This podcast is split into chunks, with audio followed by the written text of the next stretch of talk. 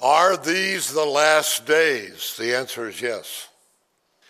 As a matter of fact, the Bible teaches that the last days began on the day of Shavuot or Pentecost in Acts chapter 2. Peter said, and he quoted Joel, These are the last days when the Spirit of God will be poured out upon people. We're in the last days. Well, are we in the last of the last? Take your Bibles and turn to 2 Peter chapter 3. 2 Peter chapter 3. He was the one that started with the information about when the last days would take place, and they would take place the day he was preaching. And now he's written a couple of books and he's talking about the future. And many people believe that what is happening in our world and our country, our culture, is falling apart. Many people believe that soon and very soon the Lord is going to bring his judgment on planet Earth. We started our series of messages for this conference that said, As it was in the days of Noah, so will it be in the days of the coming of the Son of Man. Well, we started by saying, What was it really like in the days of Noah? And we talked a little bit about that.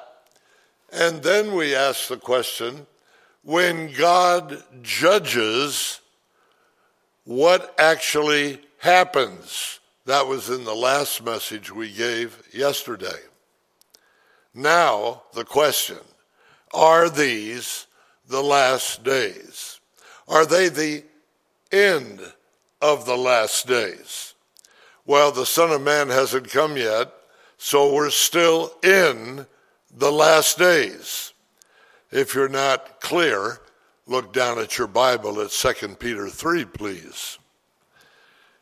This second epistle, beloved, he wrote First Peter also, I now write unto you, in both which I stir up your pure minds by way of remembrance, that you may be mindful of the words which were spoken before by the holy prophets, and of the commandment of us, the apostles of the Lord and Savior knowing this first, that there shall come in the last days scoffers walking after their own lust and saying, Where's the promise of his coming? For since the fathers fell asleep, all things continue as they were from the beginning of the creation. That's not true, of course, but that's what the mockers are saying.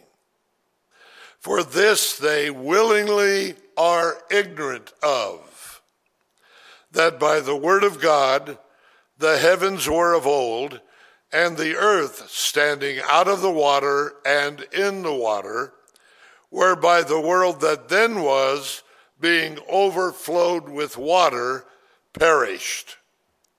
But the heavens and the earth, which are now, by the same word are kept in store, reserved unto fire against the day of judgment and perdition of ungodly men.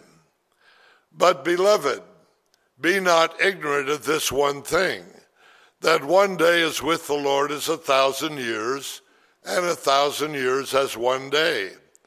The Lord is not slack concerning his promise as some men count slackness, but is long suffering to usward, not willing that any should perish, but that all should come to repentance. But the day of the Lord, spoken of 25 times in the minor prophets, the day of the Lord will come as a thief in the night, in the which the heavens shall pass away with a great noise. The elements shall melt with fervent heat. The earth also and the works that are therein shall be burned up. Seeing then that all these things shall be dissolved, what manner of persons ought you to be in all holy conversation and godliness, looking for and hasting unto the coming of the day of God, wherein the heavens being on fire shall be dissolved, and the elements shall melt with fervent heat.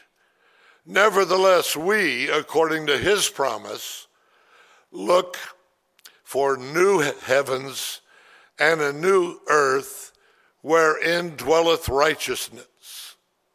Wherefore, beloved, seeing that you look for such things, be diligent that you may be found of him in peace, without spot and blameless.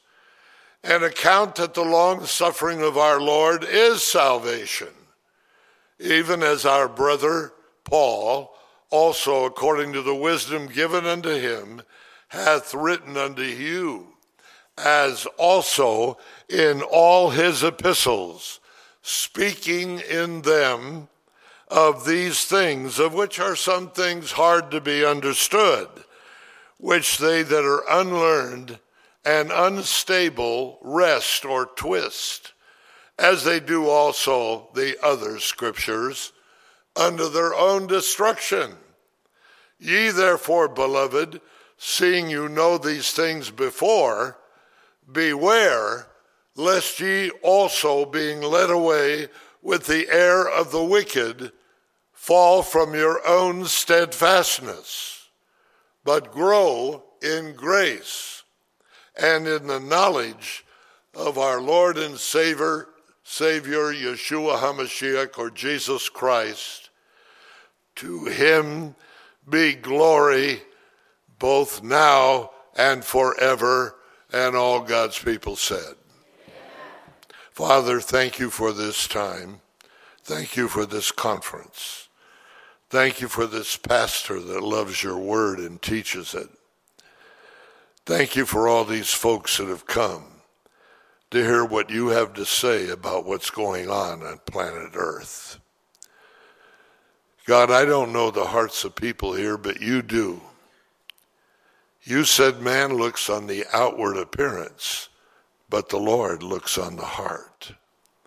You know what's really going on in each of us. And I pray, Lord, that anyone who is in attendance here at our final service and is not sure that if the Lord should come, they'd be caught up to meet him God, I pray that today might be the day of their personal salvation and trust and belief in the Messiah of Israel, our blessed Lord Yeshua. And it's in his name that we pray and ask these things. And all God's people said, Amen. Amen.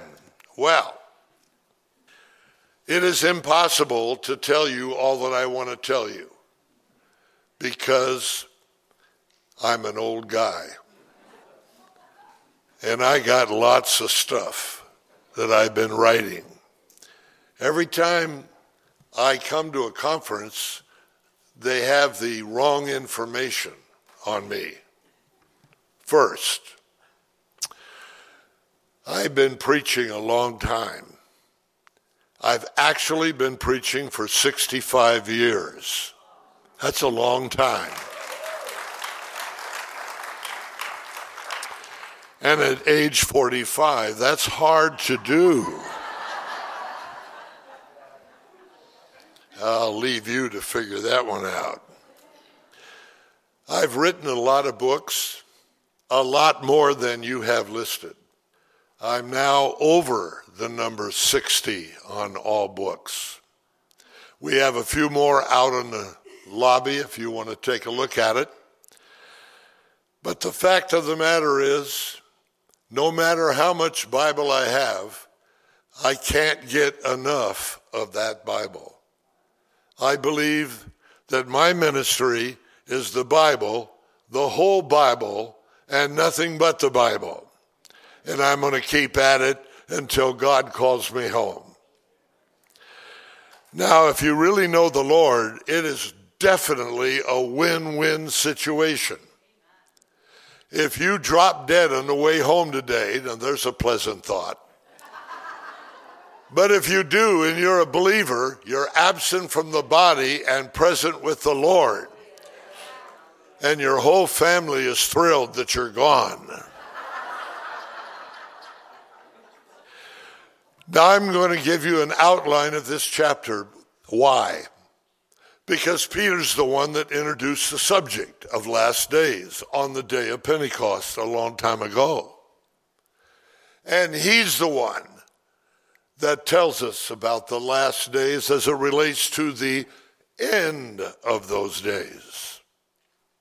There is no more beyond this. So let's see if we can't outline it for ourselves as we go over chapter 3. First, according to verses 3 to 7, there's going to be a definite increase in those who doubt that Yeshua, our Lord, will ever return. If you don't think that's possible, you don't know what's going on among the churches, even of this continent. It saddens my heart greatly to tell you that there are multitudes of pastors who do not preach prophecy or tell people what the Bible says is coming. We are not prepared. That's why a lot of us live in fear and anxiety. We don't know what's coming. The truth of the matter is that this virus is not as severe as flus have been in this country. The truth of the matter is there is not all the people dead that they have reported from this coronavirus. As a matter of fact, they said the truth is only 6% of that total ever died. And many of those died of something other than coronavirus. Listen, we should have known what the minor prophets told us about the end of the last days, and that is that the political leaders of that day are going to be full of lies. They're not going to tell you the truth about anything. What a sad commentary on what has happened to this great nation, founded on the Bible.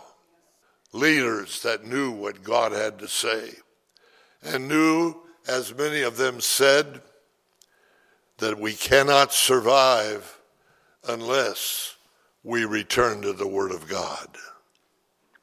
Wow a definite increase. In Jude, one chapter before Revelation, in verse 17 and 18 and 19, it says, Beloved, remember the words which were spoken before of the apostles of our Lord Yeshua, how that they told you there would be mockers in the last time who would walk after their own ungodly lusts. There be they who separate themselves, sensual, having not the Spirit. They may try to convince you that they are Christian in some sense of the word, but according to God, they're not. In Matthew chapter 7, even our Lord Yeshua said, not everyone who says unto me, Lord, Lord, shall enter the kingdom of heaven, but he that doeth the will of my Father which is in heaven. Many will say to me in that day, Lord, Lord, have we not prophesied in thy name, and in thy name cast out devils? But he answered and said, Verily, verily, I say unto you, you might have think that because you did all these works, that that's all you, that you needed.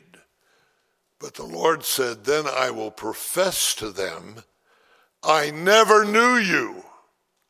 Depart from me, ye that work iniquity. People, I'm not here to criticize unjustly what's going on, but it would be stupidity not to recognize that we have evil people working iniquity in the cities of our country. It is being fostered upon our children like you can't believe.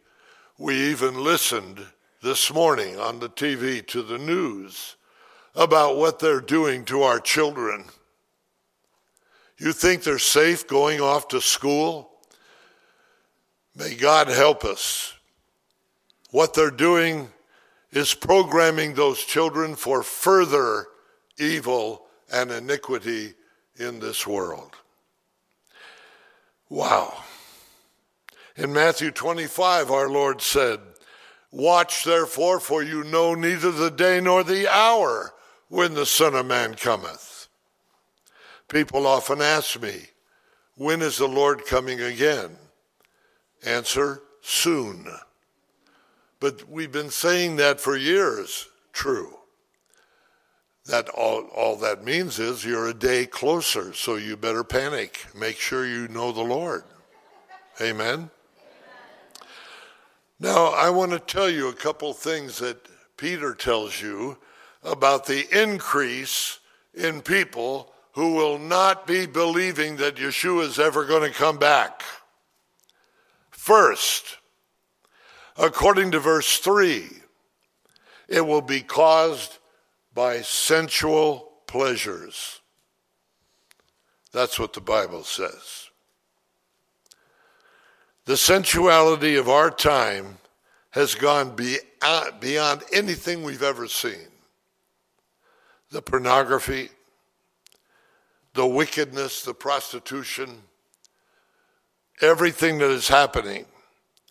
And verse 3 just says they'll be walking after their own lusts. That's what it says. Watch out. So it'll be caused by sensual pleasures. But the second thing is very interesting. Verses 4 to 7 here tells us it's going to be controlled by secular philosophies that deliberately ignore the evidence for a previous global disaster, which is exactly what our conference has been about. I see it everywhere on the university campus, if you say you believe in the flood of Noah, they'll laugh you out of the room. My friends, what the Bible tells us is happening right now. It's happening in elementary schools.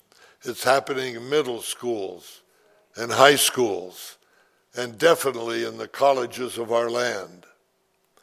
I know this personally because I, I, you're looking at somebody who, though old, remembers well the debates that we had on the university campuses. I have debated many teachers for years, and especially about Noah's flood. It's unbelievable. I've debated evolutionists about things like the Big Bang. My favorite analysis of the Big Bang is of the man that was called the smartest man since Einstein. He died a year ago. And he wrote a book called Bubble, Not Bang. So I went to the local bookstore and I couldn't find it on any shelves. So I walked up to the lady in the counter and I said, uh, Do you have the book that it's a bubble, not a bang? And she said, uh, Let me look. She looked on her computer, came back, and said to me, Are you sure you want the book? I said, Why? Because if you buy it right now, you're the only one who ever has. So I bought it. I still have it. I'm not going to loan it to anybody unless I lose it. But the fact of the matter is, I didn't understand much of what was in the book. But the last page I sure did. His idea is that space is dirty, which he's been saying for years.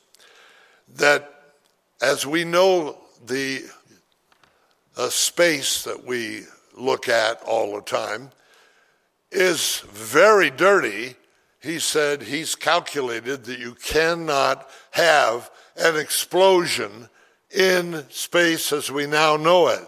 So he said the only thing that I can conclude is there must have been a gigantic bubble in which the explosion took place, where there was no bad air and so forth. I looked at that and I said, This is the smartest man in the world. And I've never heard of anything more stupid than that. The last paragraph, he said, let me make sure I quote. There will be people who will think that it's impossible for this to occur. They will say, Where did I get it? The answer is that I haven't the slightest idea as to whether this is right or not, but thanks for buying the book. It obviously is not a bestseller. Now, there's a second thing that we learn from this passage, especially verse 8 and 9, and that is that there's a growing ignorance among believers, Christians, concerning Bible prophecy. That has come out in our conference several times. But here we read the following, and it's very, very interesting to me in the light of what we've been teaching all week. In 2 Peter 3 8, it is directed towards believers, as he calls us beloved ones. He said, But beloved, be not ignorant of this one thing, that one day is with the Lord as a thousand years, and a thousand years is one day. The Lord is not slack concerning his promise, as some men count slackness, but is long suffering to usward, not willing that any should perish, but that all should come to repentance. Now, people argue over this and say, well, not everybody has come to know the Lord. You don't know that. You don't know that at all. In fact, when he said, not willing that any should perish, if you're following this very carefully, the Lord is long suffering to usward, believers. He's not willing that any the context would be any of us should perish, but that all, meaning of all of us, which he has planned, will come to repentance. I don't know, maybe today is that final day somebody here in Appleton, Wisconsin puts her faith and trust in the Messiah of Israel, and bang, we're out of here. Praise the Lord. I don't want to get on another airline with a mask on my face. May the rapture come today. Now, when I look at the growing ignorance among Christians about Bible prophecy, I will tell you just briefly what I have seen and verified over and over again, even before I came to this conference. One, there is ignorance, gigantic ignorance about God's plan for Israel. It's hard to believe what's happening. The majority of pastors believe in replacement theology. They think because of Israel's sin and disobedience to God, that he has canceled his everlasting covenant with them. Well, don't be stupid. If it's everlasting, it's forever. God is never going to forsake Israel. I like to tell audiences Israel is forever. They will never be wiped out according to God's word. Never. They may not be what they are today. Praise the Lord. There's a day coming when they're going to turn to the Lord with so much people, it, will be hard to believe. But it's going to happen during what's called the day of the Lord, or in the New Testament, the Great Tribulation. You say, well, how are they going to get saved? Well, first of all, if you read Revelation, there's 144,000 Jews who will become evangelists and take the true gospel to the entire world. Praise God. And they will be instrumental. Then people ask me, well, how are they going to get saved? Good question. I believe they're going to get saved by two witnesses who, according to the Bible, are Moses and Elijah. And my rabbinical friends have told me every time I ask them that if Moses and Elijah show up, they're going to have many of their Jewish friends who become believers. God is going to save the nation of Israel. Then people say, well, wait a minute. The Bible says they're going to be attacked. There's a listing of even the nations, most of which are Islamic in the Middle East. So they're going to be destroyed by this gigantic army. No, they're not. Then how are they going to be saved? Because the Messiah is going to come back. And in case you didn't know, he is the Lord of hosts, not the Father, the Messiah. The word host is the word Sabaoth in Greek and also in Hebrew and it is referring to armies. The Messiah is coming with the armies of heaven, and according to the Bible, he's going to destroy all nations who thought they, they could hurt his people Israel. That day's coming. Now, I believe the true believers are going to be out of here at the rapture before that starts. But it, thank you very much. You may have a free book at our table. It's not just ignorance about God's promise to Israel that I'm bothered about. It's ignorance about God's promise to resurrect dead believers and rapture the living ones. I, I could I could spend all my time, which I don't want to do, telling you all of the dumb stuff I have read on the internet from pastors who don't believe what God said. They don't believe it at all. Well, you better believe it because according to the Bible, that's what's going to happen. Going to be a lot of people gone instantaneously in a moment, in the twinkling of an eye. There will also be a lot of empty graves in all those memorial spots that you go to look for relatives. Those who are believers are going to be resurrected, they'll be with the Lord. Then I got people saying, well, what are they going to do? Take a nap in heaven, waiting for everybody to show up or whatever? No. Well, what are they going to wear? Well, the Bible says white robes until God's finished bringing people to himself. Wow. Well, do they talk when they get to heaven like your loved ones who've died? They sure have. They're talking all the time. Bible says so. They're asking the Lord, how long until you avenge what happened to us? And he said, just wait, there's more coming. And it's interesting, the ignorance about, talk about basic things, God's promise to resurrect dead believers and to rapture living ones. Wow. And here's a third thing they're ignorant about about God's purpose in delaying the return of Yeshua. Why has Yeshua not come yet? Because of what 8 and 9 verse 8 and 9 says. You see, God has a plan, and He's going to take care of that plan. Well, that's enough of that.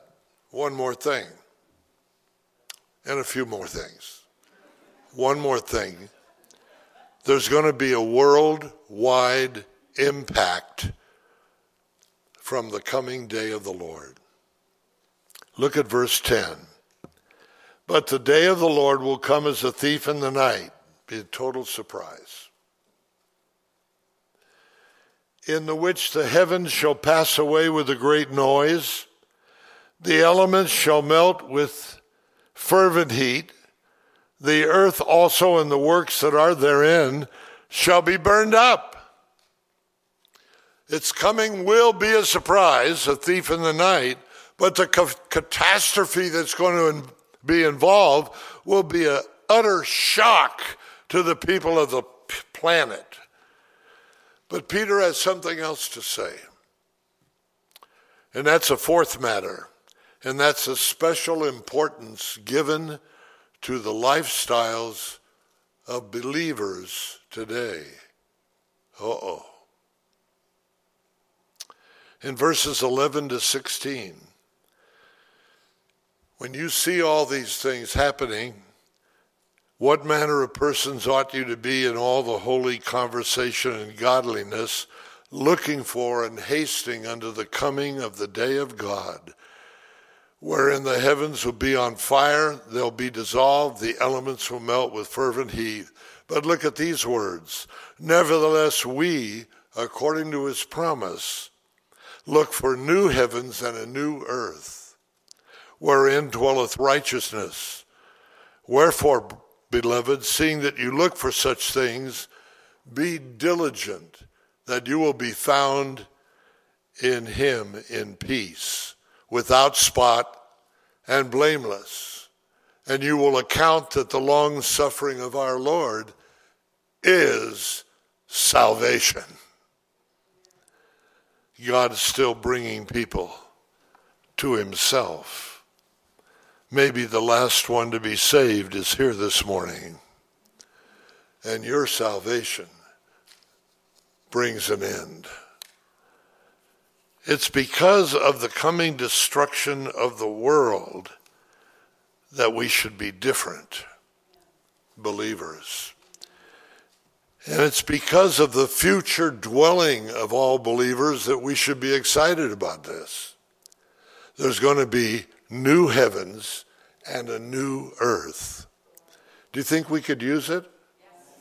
Yeah. Portland is nothing. Seattle, Portland, New York City, because they'll never know what happened. They have a very unusual governor and mayor of New York who really should go back to school, really, yeah. It's unbelievable. And the folks in New York City are leaving in droves.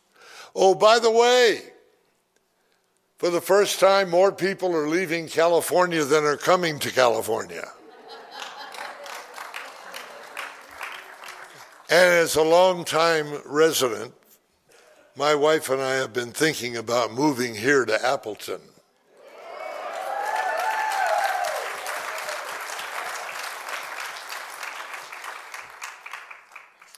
On that basis, give me a contract, please, to sign. The fact of the matter is, we got a problem. California is terrible. People are leaving in droves, our neighbors and friends. And now the governor, Gavin Newsom, who happens to be a relative of Nancy Pelosi, he now has said that he wants to stop us from leaving the state. So he's going to tax us all for 10 years of of our income before we can leave the state of California because we he wants to pay for the absence of your presence. Have you ever heard anything so stupid? Wow. Unbelievable. And you know what? I like the way Peter wraps it all up. I think it's just really spectacular.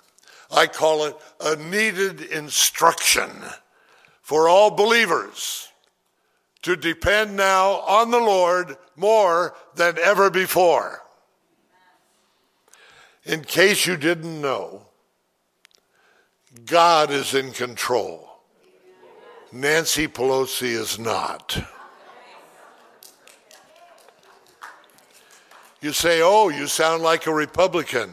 Look, I don't care if you're Republican or Democrat.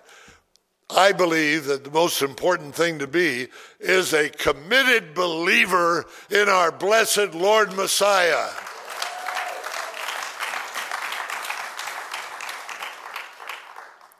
And it's interesting what he says.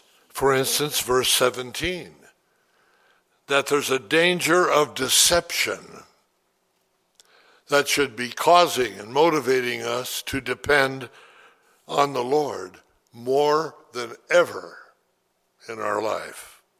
Verse 17 says, Beware lest ye also, being led away with the error of the wicked. Our Lord Yeshua said, Take heed that no one deceives you. He was talking about his coming. He told us in Matthew 24 that there's going to be false prophets, false messiahs, we're going to have false leaders everywhere. They'll be lying to us. But be patient. The Lord is coming. And the last thing he says is that we need spiritual development in our life that is found only in the grace. Grace gives us what we don't deserve. Mercy holds back from us what we really do deserve. But the spiritual development that is greatly needed when everything's falling apart as it is here is found in the grace and knowledge of our Lord and Savior Yeshua HaMashiach, his Hebrew names Jesus Christ our Lord. Colossians 2 3 says, In him are hid all the treasures of wisdom and knowledge. I'm tired of listening to all the political pundits of this world trying to tell us what's happening. Just forget it and be committed to our Lord and understand that God is in control. And I know it's a miracle, but Trump is not. He believes he is, but he's not. The best thing about Trump is that he and his cabinet are praying every day in the Oval Office. God bless him. And I don't know about Biden. Until he gets out of his house, we don't know. But you know what? These leaders are not going to solve it for you. No matter who wins the election in November or whether we ever have the election in November. I believe it's time for you and me to reevaluate our relationship to the Lord. Do you really have a relationship with Him? It's time to pray. Would you join me in a moment of pray? Father, we know from your word that there's a lot more that you have said about what's coming. Some of it is very scary and very dark. But we also know that our relationship with you is secure. You say that nothing can separate us from the love of God, which is in Jesus Christ our Lord. And Lord, again, I don't know the hearts of these people, but you do. You know how many are sitting here right now and thinking themselves, you know, I really don't have assurance of my relationship with the Lord. Now is the time to turn to the only one that can save you from sin, death, and hell. He's the one who died on the cross for our sins. He's the one who was buried and rose again the third day. He's the one who ascended to heaven and the disciples were told, This same Jesus who is taken up from you into heaven will so come in like manner as you have seen him go.